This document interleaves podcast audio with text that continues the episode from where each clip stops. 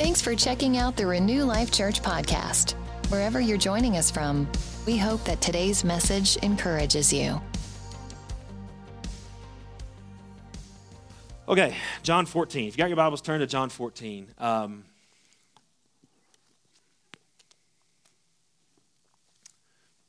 by the way, thanks a lot, Cody, for stealing some of my message today. Um,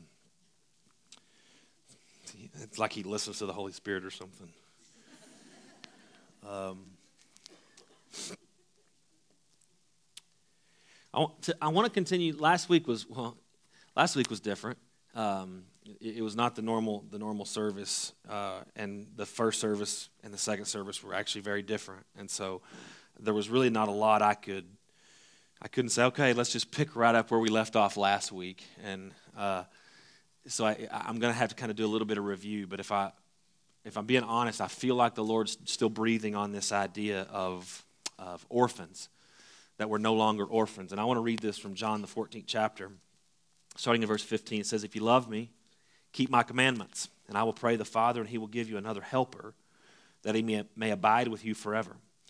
The Spirit of truth. Now, I want you to think about this. I, somehow I didn't put these all the way together. Verse 17, the Spirit of truth, whom the world cannot receive, because it neither sees him nor knows him. But you know him, for he dwells with you, and he will be with you, or be in you. Now, who is this, who is this scripture talking about? It's a pretty simple one. Anybody? Holy Spirit. Jesus is telling the disciples that the Spirit of truth will come. He's going to, he's leaving, but the Spirit of truth will come. But I found it interesting that I somehow just now put these together. Um, Jesus called himself, he said, I am the way and the truth.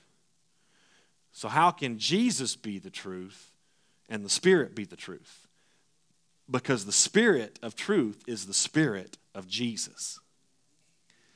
They're all one and the same. And you'll start to see as we go through here, you literally cannot separate them.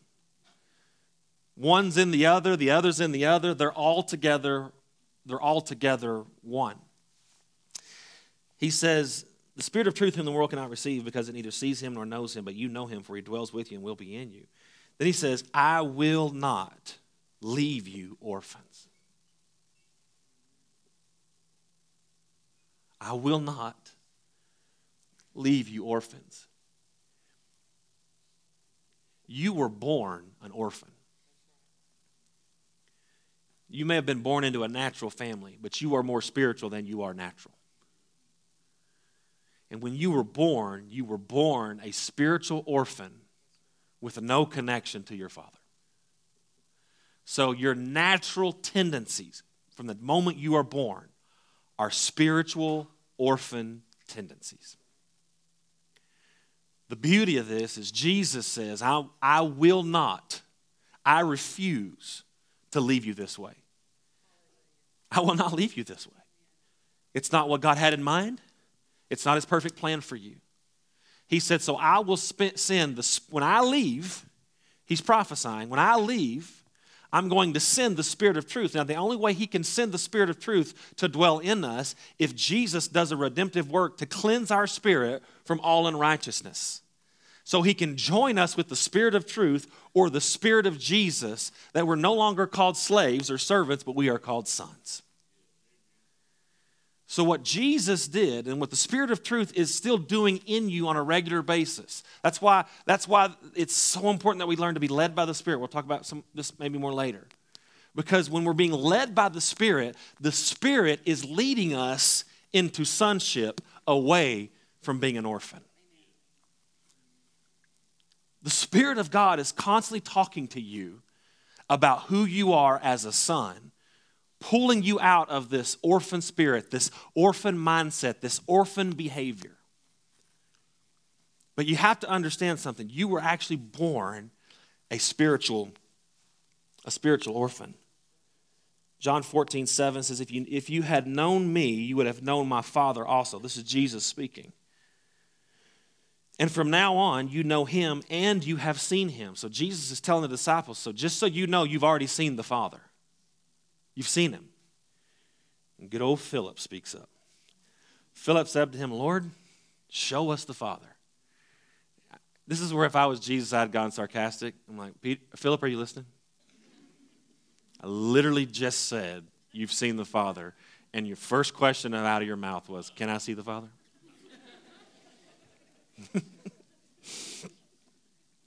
Lord, show us the Father, and it is sufficient for us. Jesus said to him, Have I been with you so long, and yet you have not known me, Philip?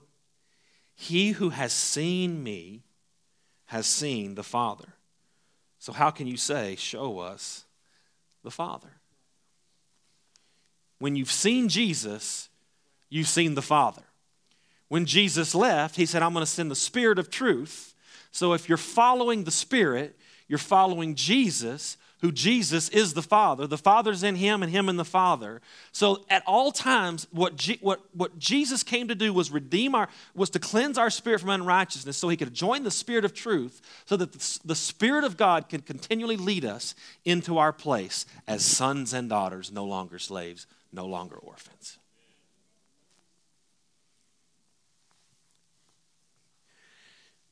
There's a reason it's so funny how just the simplest things can impact you uh, at different times. Jesus teaches the disciples to pray, and it's what we now know as the Lord's Prayer, right? What are the first two words of the Lord's Prayer? If you just stopped right there, you could live right there for a long time. Our Father. Some would say the audacity for you to think, to liken yourself to Jesus. I would say I didn't liken myself to Jesus. Jesus likened himself to me when he said, Pray this way Our Father. Our. Mine and yours. This is, this is our Father. You have a father. You're not an orphan. If, if, you had a, if you had a poor earthly father, here's the good news you have a really good Heavenly Father. If you have been wounded by a spiritual father, I have really good news for you. You have a better heavenly spiritual father who is good. And I, I think it's important that we all address this from, from, from day one. Uh, just understand no human being, natural father or spiritual father, can father you the way the Heavenly Father can. It's not going to happen. Now, I, I, don't, I don't personally, because I serve in both of those roles, I am a natural father to my kids. And so I don't have a right. In fact, once you've met Jesus, you don't try to abuse this right of his grace. You don't say, well, look, you have a heavenly father. I'm not perfect. You just got to deal with my angry, my angry self sometimes. You're just going to have to learn to deal with my ugly self sometimes because I'm just a, I mean, after all, I'm just a man. Don't look, don't look to me, look to him. Now, see, I, because I've met Jesus and because of what Cody shared today, I wasn't just saved from something, I was saved unto something. And I was saved unto walking like Jesus, who is the Father, which lets me know I am called to walk like the Father. Every person in this room is called to be a mother and a father to those who are coming behind us. And, and that's where the, it's like, oh, I don't, I don't know if I'm qualified. You weren't. Key word, weren't. You weren't qualified until Jesus came and did the finished work for you. He did the work for you so that in Him you were qualified. So now, because of that, he's working the orphan spirit out of me so that I can demonstrate the father spirit to those around me. He's working that orphan spirit out of me so that in my natural home, I'm trying to father my natural daughters the way the father fathers me. In the same way, spiritually, I, as a spiritual father, there are those that look to me as a spiritual father and would say, I'm, I'm following, like Paul said, follow me as I follow Christ. There are people in my life that are saying, I'm following him as he's following Christ. God calls people into relationships, he calls sons to fathers. We talked about this last week in the last days. He'll turn the hearts of sons to fathers, fathers to sons. Don't make the mistakes that I have made in my life where you say, oh, I couldn't, I'm too young, I'm too this, I'm unqualified. You don't have a right to disqualify yourself if God qualified yourself. Isn't it interesting that somehow internally we actually think we have more power than Him when He said, Lord, son, I've called you to be a spiritual father. And I, you can't, it's almost it's like sacrilegious to even have these words come out of my mouth to say, Lord, you missed that one. I'm unqualified. For the record, when he speaks, it is. It is. Remember when he spoke to the fig tree, cursed the fig tree and it died, and the disciples were like, Bro, tree's dead. Did you see what I, and Jesus like, I know. Because when I speak, it is. That's what's so powerful about prophecy is when God releases prophetic words to you, he's declaring what you are, not just what you will be, what you are. Now, here's what happens sometimes is people people judge fruit. So the Lord calls you something. He, he, he declares that, that you are this. And then people will come and look. It's like it's, it'd be the equivalent of coming up to an apple tree in the middle, middle of winter and someone walking up beside you and you'd be like, man, I wonder what kind of tree that is. And you say, oh, that's, a, that's an apple tree. And you're going, no, there ain't no apples on that tree. Does apples on the tree make it an apple tree? No. Now, eventually, if, if, the, if the apple tree gets healthy, will it produce fruit? So everybody go, yep, I knew it, apple tree. Just because you're not producing the fruit of what God's called you to yet doesn't mean that's not what you are. Let me just say this you are the righteousness of God in Christ Jesus, even though you still got some unrighteous acts in you. The fruit ain't there yet. But here's the thing I don't have the right to say I'm unrighteous because I have unrighteous fruit. I have to say what he says about me. I am the righteousness of God in Christ Jesus. And what happens is, is the more I say what he says about me, unrighteous fruit turns into righteous fruit. And guess what? Righteous fruit doesn't just benefit you, righteous fruit benefits those around you, also known as fathering, also known as mothering.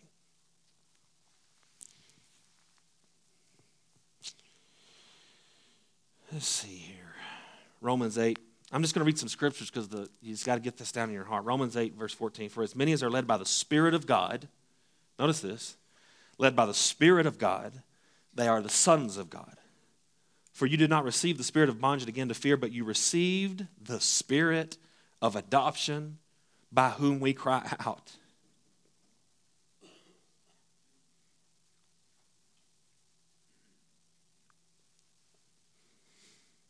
Abba, Father. The Spirit Himself bears witness. Can't see through the tears. The Spirit Himself bears witness with our spirit that we are children of God. And if children, then heirs, heirs of God, and joint heirs with Christ. Galatians 4 4 through 6. But when the fullness of time had come, God sent forth his Son, born of a woman, born under the law, to redeem those who were under the law, that we might receive the adoption as sons. And because you are sons, God has sent forth the Spirit of His Son into your hearts, crying out, Abba, Father. Do you start to see over and over and over and over again? You have been adopted. You've been adopted. You were born an orphan with no father, but you've been adopted. Now you have a father.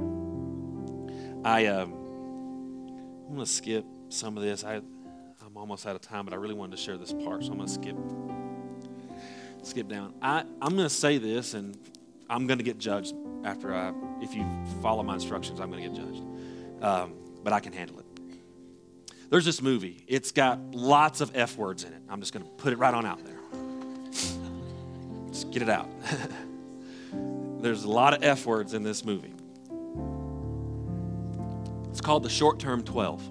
Anybody ever seen the movie Short Term 12? Didn't think so. It's an independent film. Stumbled across it late one night, genuinely believe I was spirit led to watch this movie. that had F words in it. Just gonna put it out there. Just feel like I need to make it as clear as I can possibly make. Bunch of them. Bunch of them. So now, if you choose to watch it, you were warned. But I'll tell you why that there was so much of that. Because this, this movie was about this home kids, orphans, who had been hurt, had been abused, had been left, were still being abused, could go, and it was a safe home for troubled teenagers. And in this, in this movie, I think every now and then we just need a, a bit of a wake up call as to the world around us. Some of us have it so good, it's hard to realize how bad others have it. And I watched this movie, and I, I've told people this before. It was the first time I cried out loud at a movie. Like, you know how like men don't want to admit, like when a scene happens and they got a tear. Well, you can't hide when you go. that's a that's a hard one to hide. just act like you got the hiccups. Oh, excuse, excuse me, got the hiccups.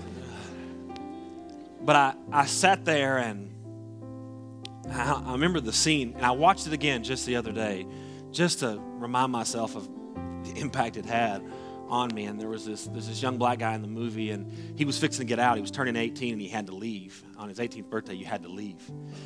And um, a couple things. He wanted to share a, a rap song with his with his one of his counselors. And what was a beautiful thing to watch is the, the, the unbelievable patience that these counselors had because they were aware that they were orphans. They were aware of where they came from. It's very indicative of our Heavenly Father. It's incredible how patient He is while we're working out our orphan spirit. Incredible. And he goes to share this. He says he wants to share this rap with his counselor, and he tells that counselor, he's like, it's got a lot of F words in it. He's like, that's okay. And he begins to share this rap. It's actually a pretty good little rap, but um, it was just, it just, it was a rap of such brokenness, talking about how his mom didn't want him. And it, it was kind of hard to put two and two together because right before he's getting out, they asked me if he wanted anything before he got out. And he asked, because he had, he had a little bit of hair, and he said, Before I get out, can I shave my head? And it seemed like an inconspicuous thing of why that was the only request he had as he left was, Can I shave my head? And um, I'm kind of ruining the movie, but like I said, it has a lot of F words in it, so you may not want to watch it. Um, towards the end of the movie, he shares this rap. You start to realize that this kid has been very, very abused by his mom. At the, at the very end of the movie, they, they shave his head, and he, he has a hard time looking in the mirror because all he had hoped to see for the first time was a shaved haircut with no lumps where he had been abused. And I, wa- I mean, I watched this and I just and there's more to this movie. It, it just broke my heart. But as much as it broke my heart, there's, there's, there's victory in all, a lot of these stories. But as I was, as I was watching this, these, this unbelievable dysfunction in some of these kids because of the unbelievable things that they had gone through, I watched as these counselors put up with F bombs, put up with kids throwing cake in their face, uh, watching as these counselors were just so patient that they would, as the kids would have their meltdown, they would hold the kids down by their arms, let them call them every name in the book. And they were just so patient. Why? Because they understand, understood they're only this way because of what they came from. And I just felt this overwhelming sense of the Heavenly Father saying, Look, I know where you came from. I know what you've been through. And I don't need you to have it all together. I'm a father to orphans. And sometimes orphans, because of the degree of their pain, they lash out, they do things. They don't just fix their behavior overnight. But the father's so patient. He's so patient. when we don't know how to act, when we don't know how to talk, when we don't know how to do relationship, we still don't know how to father our own kids, we still don't know how to be a, be a mother to our own kids, we don't know how to be a husband to our wives, we don't know how to be a wife to our husband. Why? Because that orphan spirit's not all the way out. And I'm here to tell you today the Father is patient. He understands what it's like raising orphans. But what it just yearns in him for you to get to the place where you know who he really is. You know who he really is. Uh, just and I'll just breeze through it. Look, I'll just have to paraphrase because I don't really have time. But in Luke the 15th chapter, there's a story of the prodigal son. And what's interesting about this story of the prodigal son is both sons, there was not just one son in this story, there were two sons. Both sons struggled from an orphan spirit. Because one didn't understand the goodness of his father and thought the only way he'll ever get his is if he gets it now and goes and does something himself with it. So he says, Father, can I have my half now? And he takes it and he goes, thinking that somewhere in taking that money and leaving his father, he'll actually find himself, all the while not understanding you'll only find yourself when you're in him. But when the son finally realizes, I, I was called to be in my father's house, I was called to be with him. He still didn't understand the father because he came back ready to repent, to return as a slave, no longer a son. Why? Because something in us and him believes that performance equals sonship. No, faith in Jesus equals sonship. And sonship starts to produce better performance. But the same thing happened with the older one. Says the older of the two is out there working. It's, here's all the festivities and all that. He's like, hey, what's going on? Hey, we're having a party because your brother. He said, I ain't going. I ain't going to his party. How come dad didn't cook me no ribeye? He, he didn't go. Why? He says, No, hey, I, I've been here serving you all this time. I've been here serving you all this time. And I didn't get no party. Again, what did he think? One thought wrong behavior got him kicked out of the house. One thought right behavior was keeping him in. And he says to him, he says, No. He says, it's all, it's all been yours this whole time.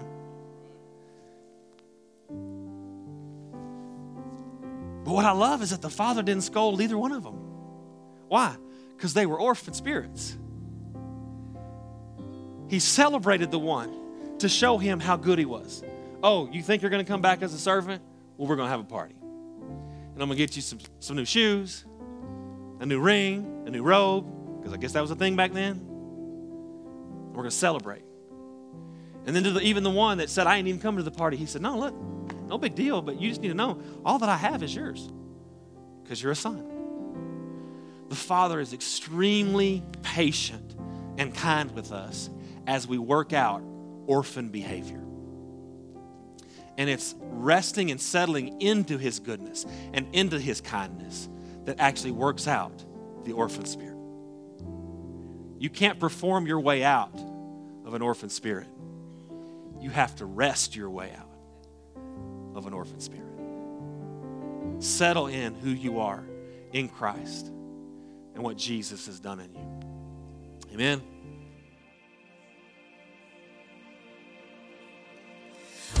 We hope you've enjoyed our podcast today. You can find out more about our ministry at renewlifechurch.com or on Facebook, Instagram, or Twitter. Also, our app is available for download so that